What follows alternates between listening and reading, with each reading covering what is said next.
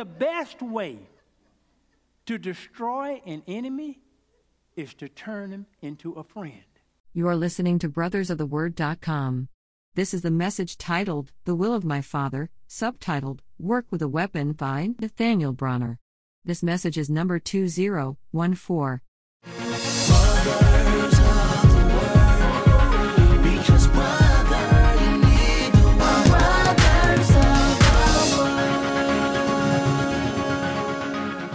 Now for The Will of My Father, Work with a Weapon. We're going to be studying today from the book of Nehemiah. We're going to be reading the entire chapter, chapter 4. Sanballat was very angry when he learned that we were rebuilding the wall. He flew into a rage and mocked the Jews, saying in front of his friends and the Samarian army officers, What does this bunch of poor, feeble Jews think they are doing? Do they think they can build the wall in a single day just by offering a few sacrifices? Do they actually think they can make something of stones from a rubbish heap and charred ones at that? Tobiah the Ammonite, who was standing beside him, remarked, That stone wall would collapse if even a fox walked along the top of it. Then I prayed, Hear us, O God, for we are being mocked. May their scoffing fall back on their own heads, and may they themselves become captives in a foreign land. Do not ignore their guilt. Do not blot out their sins, for they have provoked you to anger here in front of the builders. At last the wall was completed to half its height around the entire city, for the people had worked with enthusiasm. But when Sanballat and Tobiah and the Arabs, Ammonites, and Ashdodites heard that the work was going ahead and that the gaps in the wall of Jerusalem were being repaired, they were furious. They all made plans to come and fight against Jerusalem and throw us into confusion. But we prayed to our God and guarded the city day and night to protect ourselves.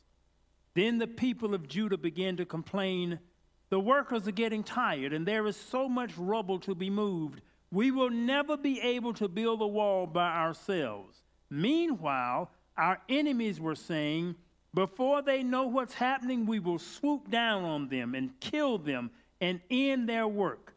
The Jews who lived near the enemy came and told us again and again, They will come from all directions and attack us. So I placed armed guards behind the lowest parts of the wall in the exposed areas. I stationed the people to stand guard by families, armed with swords, spears, and bows. Then I looked over the situation. I called together the nobles and the rest of the people and said to them, Don't be afraid of the enemy. Remember the Lord who is great and glorious, and fight for your brothers your sisters, your daughters, your wives, and your homes. When our enemies heard that we knew of their plans and that God had frustrated them, we all returned to our work on the wall. But from then on, only half my men worked, while the other half stood guard with spears, shields, bows, and coats of mail. The leaders stationed themselves behind the people of Judah who were building the wall. The laborers carried on their work with one hand supporting their load and one hand holding a weapon. All the builders had a sword belted to their side. The trumpeter stayed with me to sound the alarm. Then I explained to the nobles and officials and all the people the work is very spread out, and we are widely separated from each other along the wall. When you hear the blast of the trumpet, rush to wherever it is sounding. Then our God will fight for us. We worked early and late, from sunrise to sunset, and half the men were always on guard. I also told everyone living outside the walls to stay in Jerusalem. That way, they and their servants could help with guard duty at night and work during the day.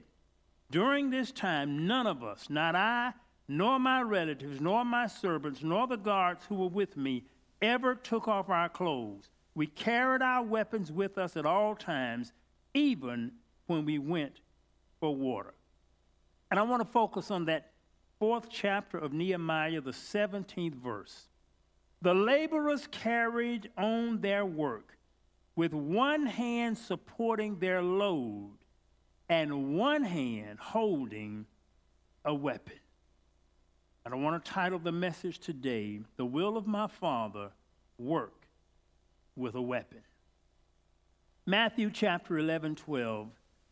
And from the days of John the Baptist until now, the kingdom of heaven suffers violence, and the violence taketh it by force. This is Jesus. And from the days of John the Baptist until now, the kingdom of heaven suffers violence, and the violent take it by force. This is Jesus.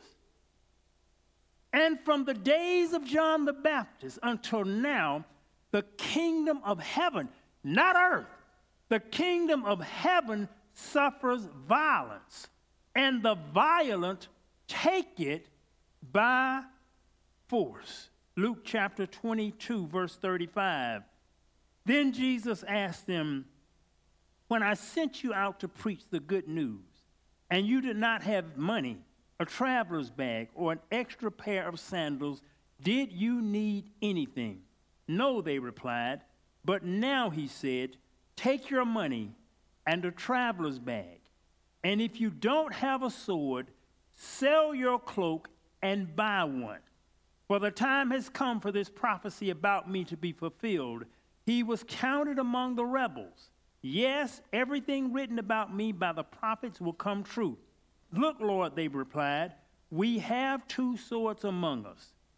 That's enough, he said. Sometimes you got to fight. And sometimes you need a weapon in your hand. Here, Nehemiah told the Jews who were building the wall look, I want you to carry your work tools in one hand and a sword in the other hand and keep it belted to your side.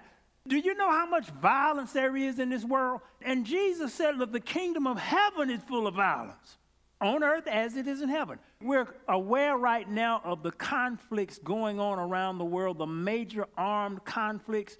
But if you really know the truth, those are just the ones that are in the news. At any one particular time, there are over 100 armed conflicts going on all the time around the earth. Folk been fighting since the beginning. They were fighting in the old. You ever read that Old Testament? Woo!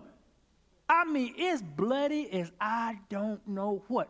In the Iraq War, Desert Storm, I think we lost four or 5,000 troops. Do you know, in the Old Testament, they'll have 100,000 folk mowed down at one time in these battles. So it's been a bloody history of man throughout. And sometimes you have to pick up a weapon. That Jesus told his disciples, look, at one point, I told you don't take anything with you. Don't take a purse. Don't take an extra pair of shoes. Don't take an extra coat. But now I want you to take your purse and I want you to go buy a sword. Now, let me tell you the equivalence of a sword. A sword is not a farming tool. You don't use this to plant watermelons or potatoes. Now, a machete can be used in the jungle, but a machete, even though it's kind of like a sword, that's not a sword. A sword is used for one purpose and one purpose only, and that is to harm or kill something else. Jesus told his disciples, Go buy a sword. There's a time when you have to be prepared to fight. I have a sword on me right now this sword is about 50 years old. Actually, I have two of them identical. This used to hang on my college wall. And it's the only sword that I have that is a real sword. This is sharp. This will kill you. I've got several other swords, but they are symbolic. They have a dull edge and a dull point. This ain't dull. In my college years, I was perhaps a little bit more militant than I am right now, but I still got a taste of it.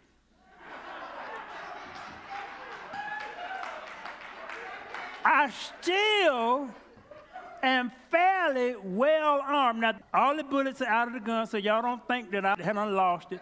No, the bullets are out. But this is a Glock 26. Matter of fact, I bought this gun going with my son Christian. Christian became a gun fanatic. and he liked to go to the range and and I said, "Well, look, I'll go with you to the range." So I went with him to the range. He had two guns at the range.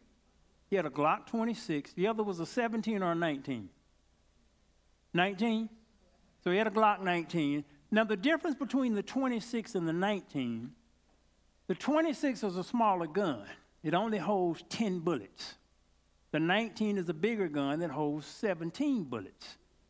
So as I was there with Christian, I shot his guns.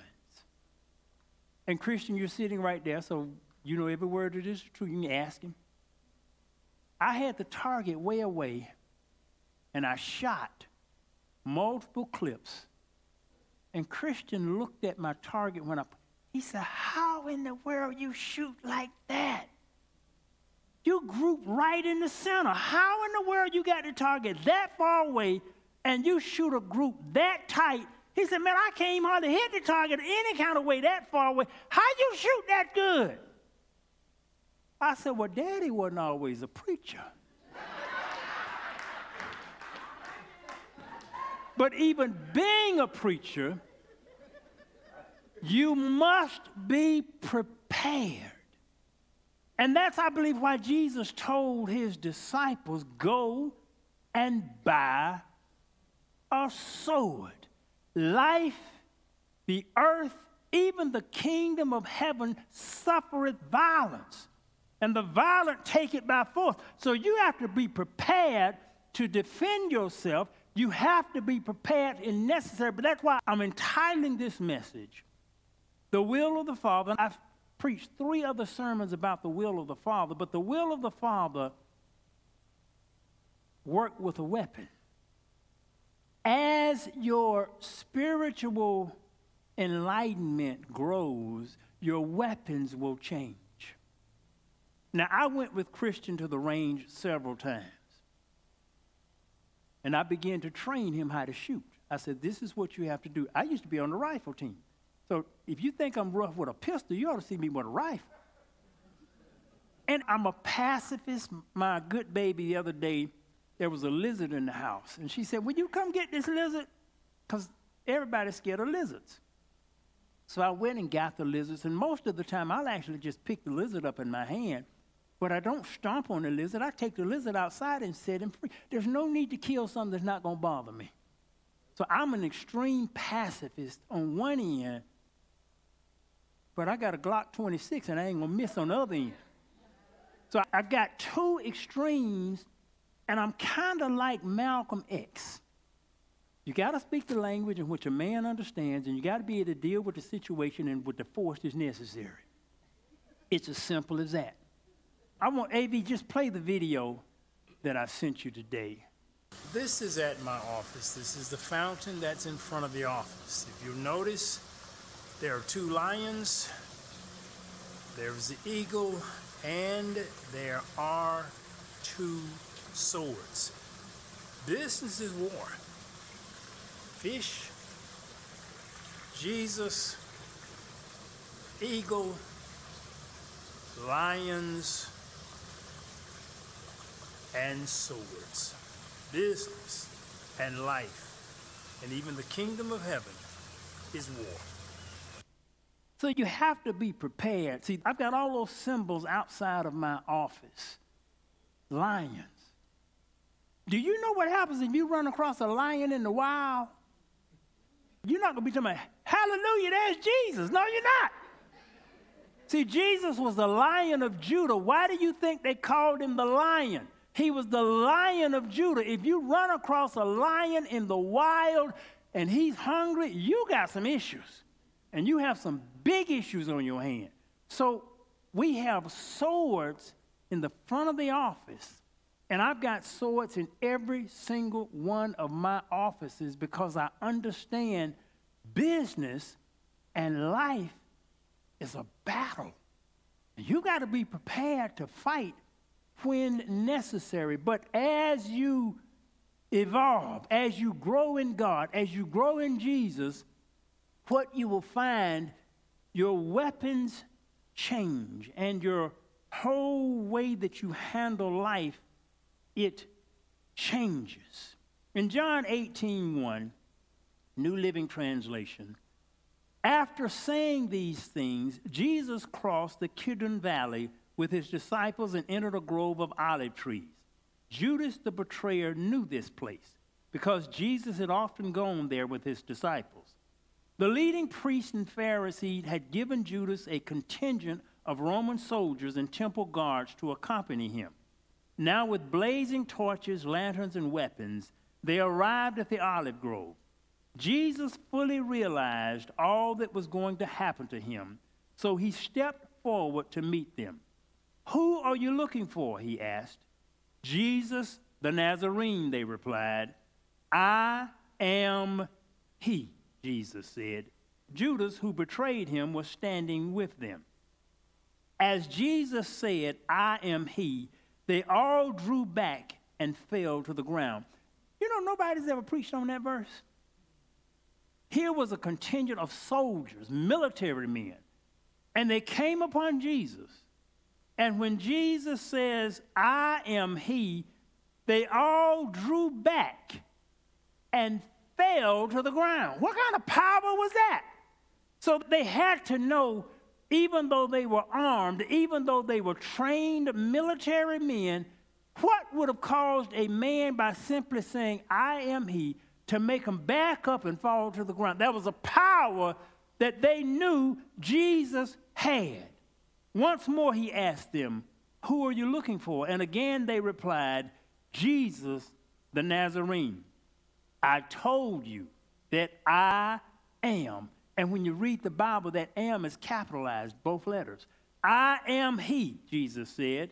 And since I am the one you want, let these others go.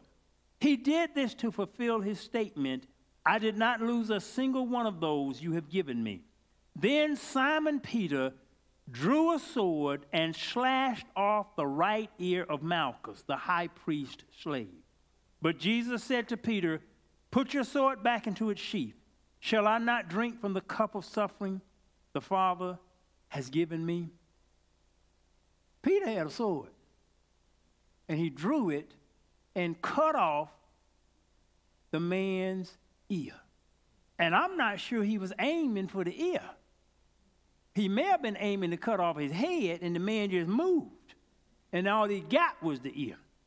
But the point is, Jesus took the ear, touched the man, and healed him. You've got to know what weapon to use when, and that's why you must know the will of the Father. See, we fight not against flesh and blood, but sometimes we do all this stuff that's going on in the world, all this conflict and all the stuff that's going on in the East, that's religious conflict. They're not fighting over oil. They're fighting over whose right it is to land. They're fighting over a divine providence.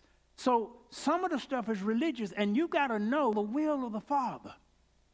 Because the will of the Father will sometimes have you to fight.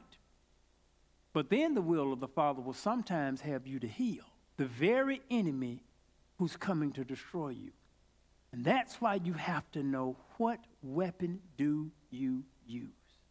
There have been some great military battles on this earth, but there have been some greater battles won that never a gun or sword was used. Gandhi beat the entire British nation with peace. That's why when Martin Luther King Jr. wanted to defeat a segregated, racist regime, he went to study Gandhi. He went to study a Hindu. Martin Luther King was a Christian, but a Hindu had taken a weapon of peace and nonviolence and brought a nation to its knees. You've got to know the will of the Father on what weapon you are to use. See, the problem that many of us have is we've got one weapon. And if somebody messes with us, we pull this out. But see, there are some situations God has simply told me this that's not your fight. Be at peace, be calm, smile. I'm going to handle this. You got to know the will of the Father. There have been several instances in life where I would have been in major wars had I have not listened to my daddy. That's not your fight. You may be right, but that's not your fight. This is my fight. I'm going to handle this. And you got to be able to listen and you got to be able to hear that. Because sometimes, even in your own home, this will happen. And that's why so many folk bust up. Because they don't know what weapon to use. I'm going to pull out my Glock. I'm going to pull out this frying pan and go upside your head with it. I got these grits boiling. Y'all know what that means. and you got to know when to use grits and when to use grace. Now, I'm not telling anybody go use some grits because Pastor Nathaniel told me sometimes you got to put these high grits on these Negroes. No, I'm not telling you that. But you have got to know what weapon to use. Jesus told his disciples, Go buy a sword. Now, you don't buy a sword if there's not ever going to be a need for a sword. There are times when you are required to go into battle. Sometimes the battles are legal, sometimes they're business trade wars, sometimes you have to fight, and sometimes they're just real physical wars. That's why if somebody come into my house, I ain't gonna pray them out. I'm not gonna sit there and pray them out. But I have gotten a what I would call a higher level of understanding, a higher level of peace, and I understand there is a higher level of protection. God can protect you way more than a Glock any day. And I never will forget my good baby. One day we were, this years ago, she stopped me walking through the den and she said, You see that out there on the deck? I said, See what on the deck? She said, There's this huge angel standing on the deck. Look like angels, he's about 12, 15 feet tall. You don't see him? Said, No, I don't see him. He's right there standing on the deck. I couldn't see him. My good baby could see this angel of protection standing on the rear deck of our house. No Glock. And I got some other stuff way more powerful than a Glock. None of that stuff will ever protect me as much as the angelic protection of God. See, this is the higher level of understanding. And it's a higher level of understanding when you realize when you walk with Him, nothing can truly harm you that He does not ordain. But understand this now, even with the disciples, every one of them died a violent death except for John. Every one of them.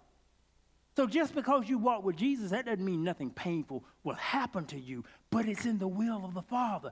That's why Jesus underwent all of that pain. He understood it's in the will of the Father. So sometimes you've got to be able to even stand in the line of fire because this is the will of my Father, and you shall not fire back. That's why he said, if a man smites you on one cheek, turn the other. And that's hard to do. You have to be enlightened to do that.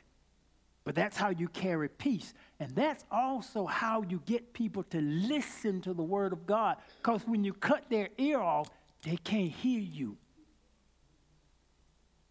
If you respond with the same force as the world, with the same manner as the world, what's different about you? What's different about you hitting somebody back who hits you? What's different about you? Not only did Jesus not fight the man who was coming to kill him, he healed the man who was coming to kill him. That's another whole level that so few of us can ever attain to because we're the sword and the Glock. And we fight fire with fire. And if you fight fire with fire, both of you get burned up.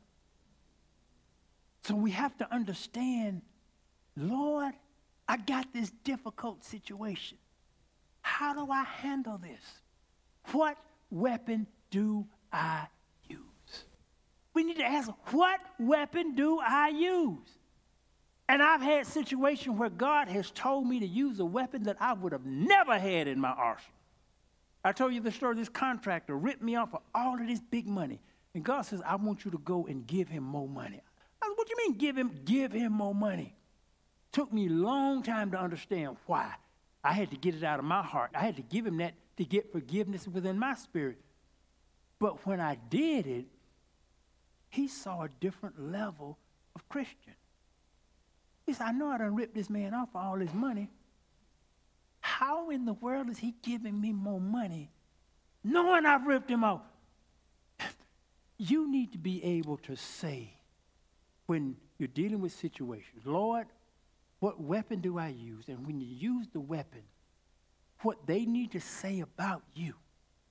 What manner of man or what manner of woman is this? Who can do this? You can't do this by your own power. You can only do this by following the will of the Father. I could have never done that with because I was arguing about what do you mean, give this man. What do you mean? What kind of sense that make? Do it. It. Cleared me and it changed him. It's a different kind of weapon. Because I really wanted to. Now, I've actually had a situation. There was a man who was counterfeiting our product. And I knew where his manufacturing plant was. I walked in there one night, I grabbed his machine and I took it.